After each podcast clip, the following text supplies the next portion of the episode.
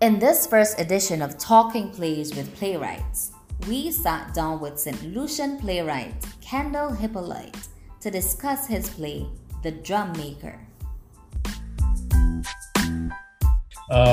There's a real trip down memory lane for me. I wrote the play when I was like 23. I was in my final year. Well, what should have been my final year, because I ended up repeating it. But I was on campus in Mona, Jamaica. And I'd had a group from since probably my first year, made up of both students and some persons from the community I was staying in next to the a kind of working class community next to the campus. And we had done one production before, and then we did this one. And the first thing I think I need to say is the character in it, the main charismatic character in it, Jack, it's an actual person. So it's based on someone I actually met. Most people knew him as Pinnacle. He was a Rasta man, and they call him Pinnacle because he was one of the... there was an incident in Jamaica in 1954 in an area called Pinnacle, a Rastafari community that had been started by Leonard Howell, who is one of the forefathers of the Rastafari faith. This community at Pinnacle had been... well, invaded, razed to the ground, burned by the police, and people just fled. But this fella, who told me to call him Jack, he was one of the refugees, call it, who had fled from the area Pinnacle and had come down into Kingston. And he had all the normal appearances of what people might call a madman. He used to chat to himself a lot, and I never known him to harass anybody, but he talked to himself a lot, and every now and then he'd be really, really angry and blasting and, you know, cursing, and for whatever reason, he spoke easily to me. When I asked him his name, he told me Jack. And every now and then we'd get into these conversations. So from very, very early, I'd always questioned this thing, why is a mad person? Why you call him mad? Why you call a person mad? And so on. That had always been a huge issue for me. And he had a kind of real, not a father-son relationship, not as strong as that, but a very easygoing, kind of, something kind of like protective about the way he dealt with me. So that's part of it. And in Jamaica in the 1970s, and I came in 1972, there's a huge socio-political experiment going on with a non-capitalist path of development. Socialism was very much in the air. And my own understanding of what an artist was really formed by these times. And so the play I had done before that, something called Middle Passage, is delving into those kind of issues of past continuing into the present, you know, with all the oppressive systems and sort of that are going on. By the time I came to write Drummaker, which was, I guess, a year later, all that was still very, very much with me, very deep with me. And so we did this play because I was probing very, very much for myself this whole system, this whole capitalist system, which to me up to now, there's a mystery to me underneath the whole thing, because there's a way in which I suppose I think of the old capitalist system as something that arises out of a spiritual void, emptiness somewhere deep inside ourselves. It's out of that void, out of that emptiness that it has been created. So for me, yes, I mean, definitely it's attacking capitalism. It's not pointing necessarily to another way. So the attack on the system and on the way different elements in the system colluded, the church and state, to keep things going, the private sector and, their interaction, the role that they played in this. I was trying to get at all of that in the ways that I could understand up to the level that I was at the time. So all that I knew, I was trying to cope with, trying to understand, to probe. And I'm not sure why, to tell you the truth, I tried to probe it through the lens of a so-called madman. And I'm not sure what took me there, because I've done other plays since then, and I have not felt a pressure, a need to try to explore this through a so-called madman's eyes, but then I did, I used to drum. I was in a group. Because I was about to ask, what made you decide to have the drum as the central focus and then to name it The Drummaker? I used to drum, and drum meant, still does, a whole lot to me. It felt, again, normal to me, and it was part of the times too. It felt normal to me to try to do it through the eyes, not only of a madman, but of someone for whom the drum was a heart and soul connection. As he himself says, the drum is the memory of freedom. It was outside of you, but it was inside of you at the same time. I mean, it was a symbol of resistance. It was communication, for slave rebellions and so on. So it's all that was going on. all that was going on. So I wrote it and I put it on then, and the response was really quite staggering. But I want to tap back to the drum, because you mentioned the drum being the symbol of freedom, a resistance. Yeah. And for me, it was whether, as to how the mother chastised Jack for encouraging the young boy to be involved in this drumming. She said, drum can't put roof over head, drum can't feed you. Mm-hmm. It actually gave me a flashback to some of the challenges that some of our C-sex students have, where their parents say, well, theater arts can't do anything for you. Yeah. I mean, what are you going to do with that? I mean, it can't feed you. You can't get a career out of that. So it was a balance between, is this a knock against the African heritage, and contemporarily a knock against the arts? I don't blame the mother. Eh? She's representative of I put it this way, for a lot of us, yeah.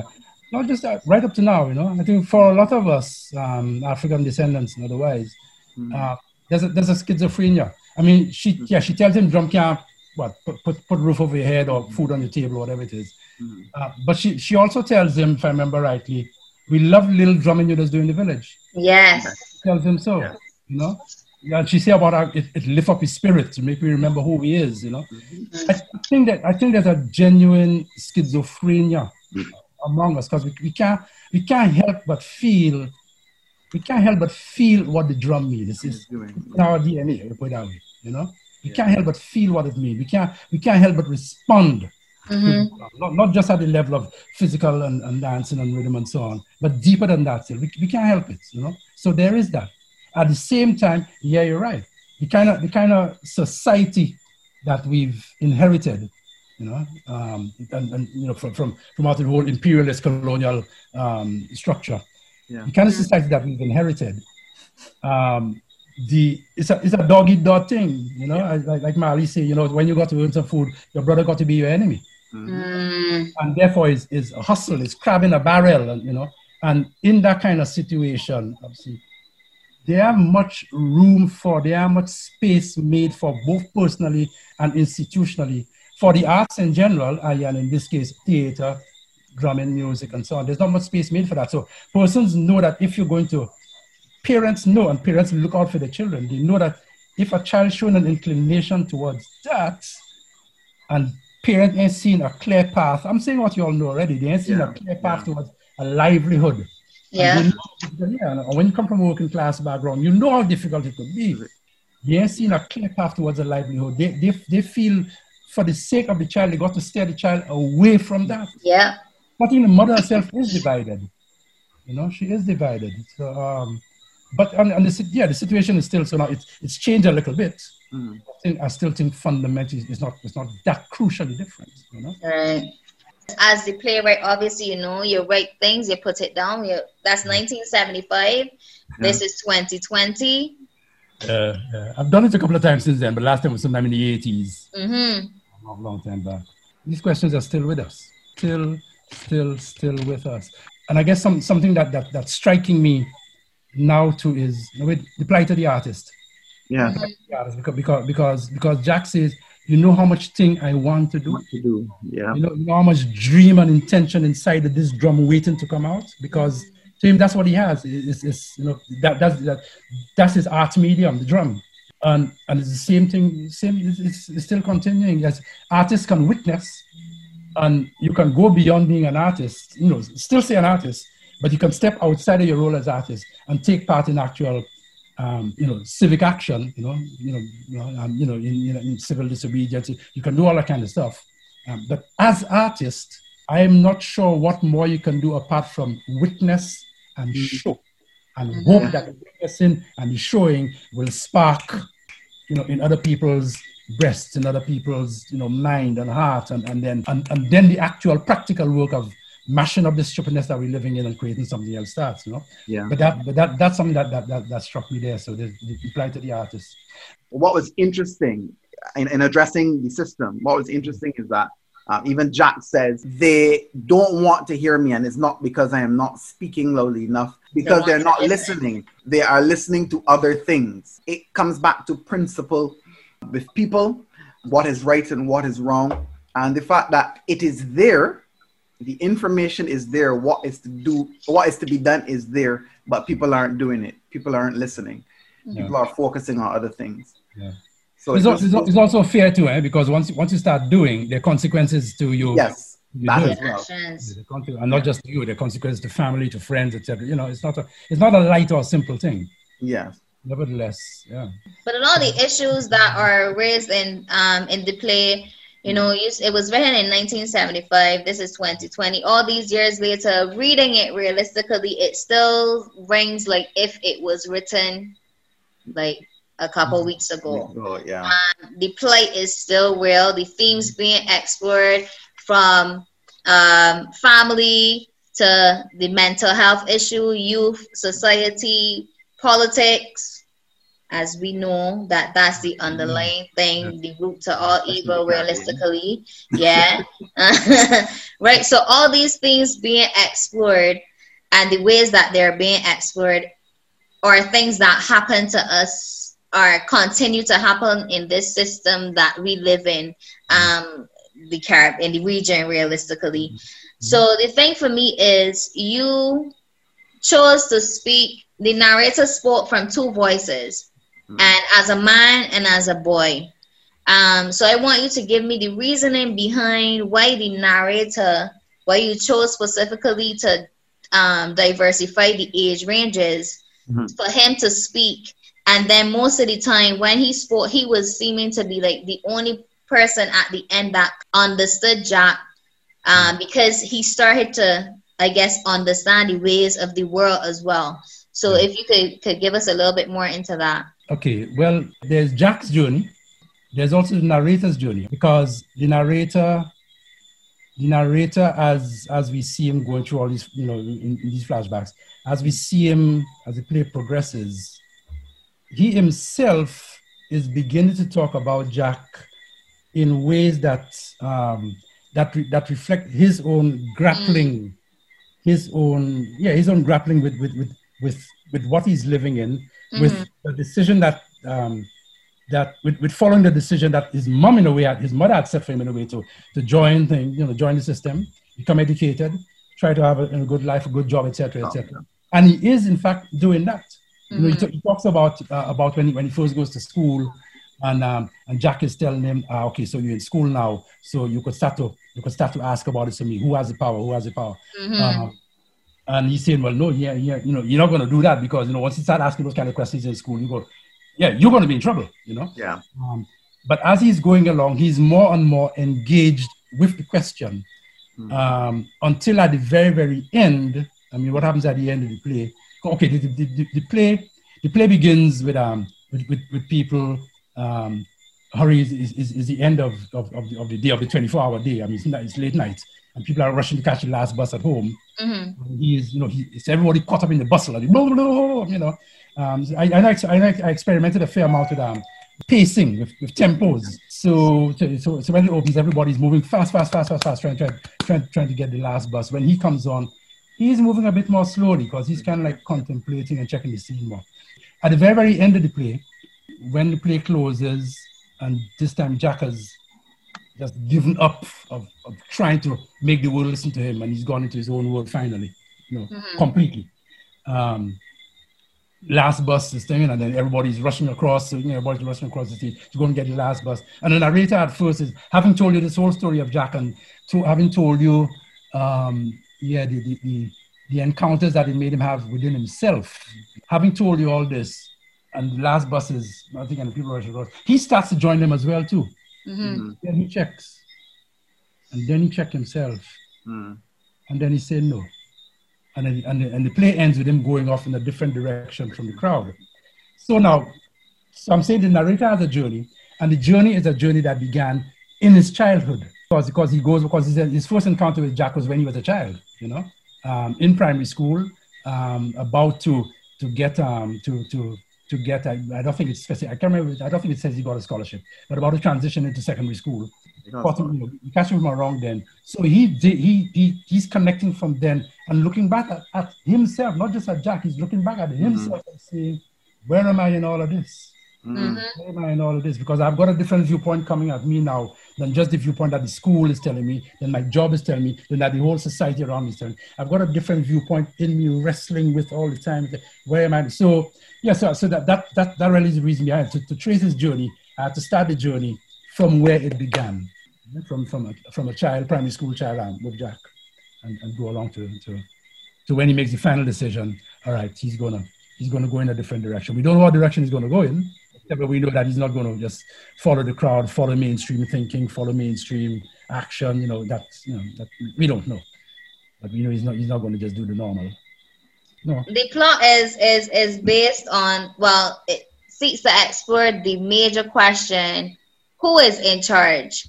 Mm. And this is the question that Jack posed to the narrator when he was a young boy. He asked him, when you were going into school, he told him the main thing that I want you to find from the time you get into school is to ask who has the power. You made sure to have the church. So we bring in the different systems. Mm-hmm. So he he looked at the education, he looked at the church, because you brought in. And I was talking to Angela, we were having a discussion, and we were saying, why was it necessary for when who it was that was talking? Hugh was about to speak. And before he was about to speak, the pastor was the person that laid the foundation. Yeah. Right. So everything, it seems as though he's saying that whatever is going to come from Hugh's lips now is the gospel. Right. Yeah. Right. Mm. So I want to know why maybe you brought in those specific characters outside of Jack and Jack's mother, the pastor and Hughes, and then looking at land ownership and putting out people rather than any other thing that you could have possibly employed. And the reason for putting out people as well too, which is interesting. Mm-hmm. Yeah. The reason for what? Sorry. The reason for putting the people off the land as well too. Yeah. As a kind of an intro to some of this thing, I think the writer got me thinking about those things, because it's one thing to read political theory, but when these kind of questions about ownership of land, the significance of labor, when those things began to grip me, before I'd even gone very, very, to any kind of depth at all in Marxist theory, and I'm not saying I've gone particularly deep either, but before I'd even begun to explore that systematically, the writer who tuned me into those things was George Lamming. The previous production I had done with that same group in 1974, I called Middle Passage. Mm. It was out of reading In the Castle of My Skin and really kind of starting to think about this thing called labor that we take for granted. Yeah. Labor made the world. Yeah. Labor made the world. When you talk about the pyramids of Egypt, or the Rockefeller Center, or the high Machu Picchu, and just daily stuff, the food that we eat, everything, it is labor makes the world that we live in. And yet, this thing about who owns the labor, who owns this labor, this energy. And it's not just a physical thing. Labor always takes in, no matter how simple the task looks, labor always takes in the mind. It always takes in the heart. It's always, there's always a whole person involved in it to one degree or another, willingly or unwillingly. Slavery is the labor question. So George Lamming was the one who tuned me into this. And the previous production I'd done, Middle Passage, was inspired by that. And therefore the question of owning the labor and owning the land. Owning the land, because if you're on this thing every day, you're doing stuff, you're building houses, and somebody, somehow, some set of people somehow, through a whole trickery of so-called laws, can say it's not yours and they can move you anytime. Something wrong. Mm-hmm. Something fundamentally wrong. So all I'm saying is that I'm trying to ask the question as to where it came from. When I got emotionally engaged with it, not just intellectually, was from reading George Lamming. Mm-hmm. And so, I mean, anytime you're writing about your inner life. You're writing about the questions that you're wrestling with, both the outer questions and the inner questions. That's what you're writing about. So, and I say this is Jamaica. This is the Jamaica where things about patterns of land ownership and about transferring land to the so-called landless. They own the land, but the landless, talk like that is beginning to come up. You hang it on the radio shows and so on. So it's there in the air. People are tuning into those ideas, you know, mm-hmm. like what Mugabe did in Zimbabwe, you know, mm-hmm. giving the land to who it belongs to in the first place, right? You know, so for me, so I don't find it. There's nothing strange about the fact that this enters into it, and Jack is asking almost kind of metaphysically, what do you mean by owning? What do you mean by owning? How can you own something like this? What makes you own it? Mm-hmm. You can have a certain kind of relationship with it, but what makes you own it? Apart from, as you say, is the trickery of law and money, because the money represents power. Yeah, you have the money, you have the power. Whoever the power has the money, and you know the two things intertwine. You know, and as far as the collaboration of the church of Christendom, I say Christendom rather than Christianity. Right. Collaboration of the church in all of this, in keeping people okay, accepting of this kind of system. The collaboration of the church is it is shameful. Yeah, you know, it's shameful. Continues up to today, you know, and I see we accept these terms like private sector, public sector, and so on. Very, very easily, very unquestioningly. But why is it private? How it come to be private? Yeah. Why is that the only way that things can run? You know. So for me, there's a way in which Jack is approaching this thing almost like a little child, almost from the point of view of a child who has not accepted, who has not internalized all the like Jack's like the boy's mother, who has not internalized all these things that they say. Well, yeah, that's how it is.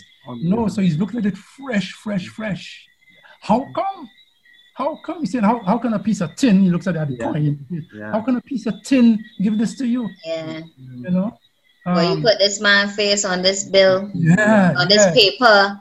Yes, yeah. In those days, Marcus Garvey's face is on the coin. Like that 50-cent coin. Yeah. So I don't know. The questions, I just say, Janelle, the questions continue up to now, and the intersection of forces that keep this system going continue. Up to now, they were there from the days of overt chattel slavery, and they're there right now still, you know. There's been some amelioration, there's been very, very hard-won fights, there have been resistance movements and so on that have created some space for working people.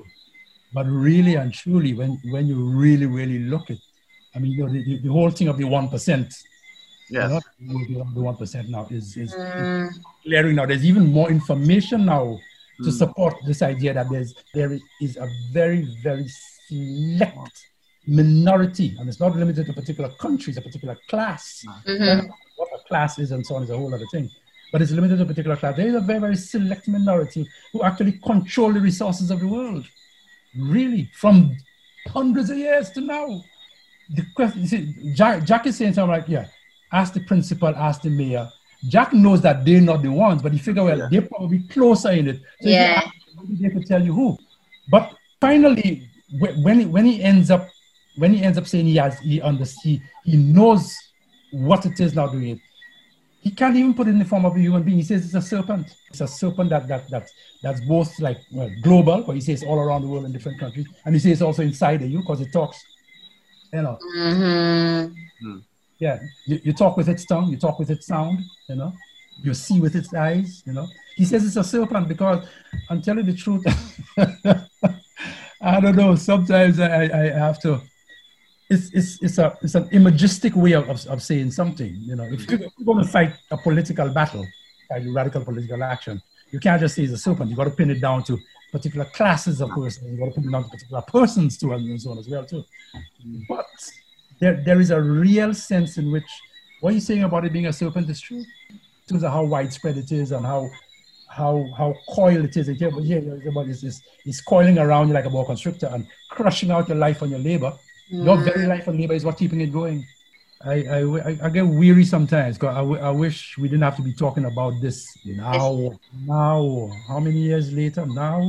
And no matter how many cycles of governments we go through, it just remains the same over and over and over. Yes. It seems like a cycle. It's just, we just going and going. We have a very interesting, well, a multi-part query by Marjorie in the UK. And she said, what advice would you give to artists who are actively witnessing and showing their works when their communities do not support their individual dreams? Do they divide or dilute their dreams? What do you anticipate the personal and community cost of silence will be? Should artists be more like Jack? No, I wouldn't say they should be more like Jack. I really wouldn't say so. Art, whatever form it comes to you in, you know, whether it's in the form of writing, as a playwright, a poet, or whatever, whether in the form of a visual art, a painter, a sculpture, whatever, dance, whatever, you know, art is a gift. Yeah, and a gift is there for a reason. It has to be a gift to something. It was shared with you, and you had to share it. That's putting it a little too simply, but that's part of it. And you had to check yourself, whether you're an artist or otherwise. You had to check yourself and see, okay, so what do I tell my children? What do I tell my grandchildren? We were dealing with this. This was pressurizing us, and then what? We gave up. I don't see that we could tell them that. First thing I would say, back up a little bit. I will never say that in a community, the whole community not listening to you. There's always going to be, out of every 30 in your community, the 2, the 3, the 4, who really, really going to take it in and who going to want to take this thing a stage further. So for their sake, even if it's feeling to you like most people are taking you on, you have to know within yourself, because to me it is a law, it is a spiritual law, that they are the 2 or 3 or 4 who really going to take it in, and they're going to take the struggle stage further. So for them, you have to keep doing it, yes. We have very interesting questions here from theater educator and practitioner Sonia Williams. She said, you explore the relationship between religion and maintaining the capitalist system, and the relationship between women, reproduction, capitalism, and men. But there does not seem to be a space for the voice of the drum, for the memories it brings, for another perspective.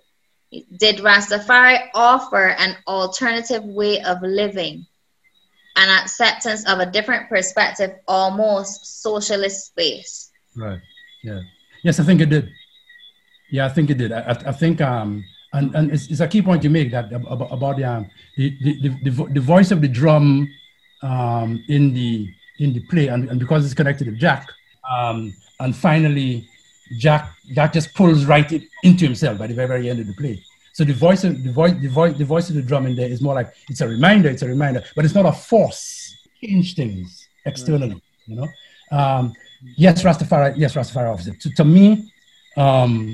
And it's why from the beginning right up to now, and during that whole burst in the 70s when Rasta spread around the Caribbean and so on, Rasta offered a vision, even physically in terms of actual communes, you know, where people come together, offered a vision of a different type of society, of a different kind of relationship to land.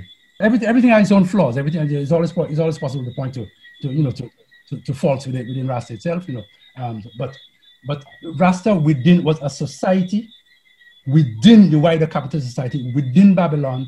It was a real attempt, an actual physical as well as ideological, you know, mentally, emotionally, heartically, an attempt to create literally a different type of society, a different way.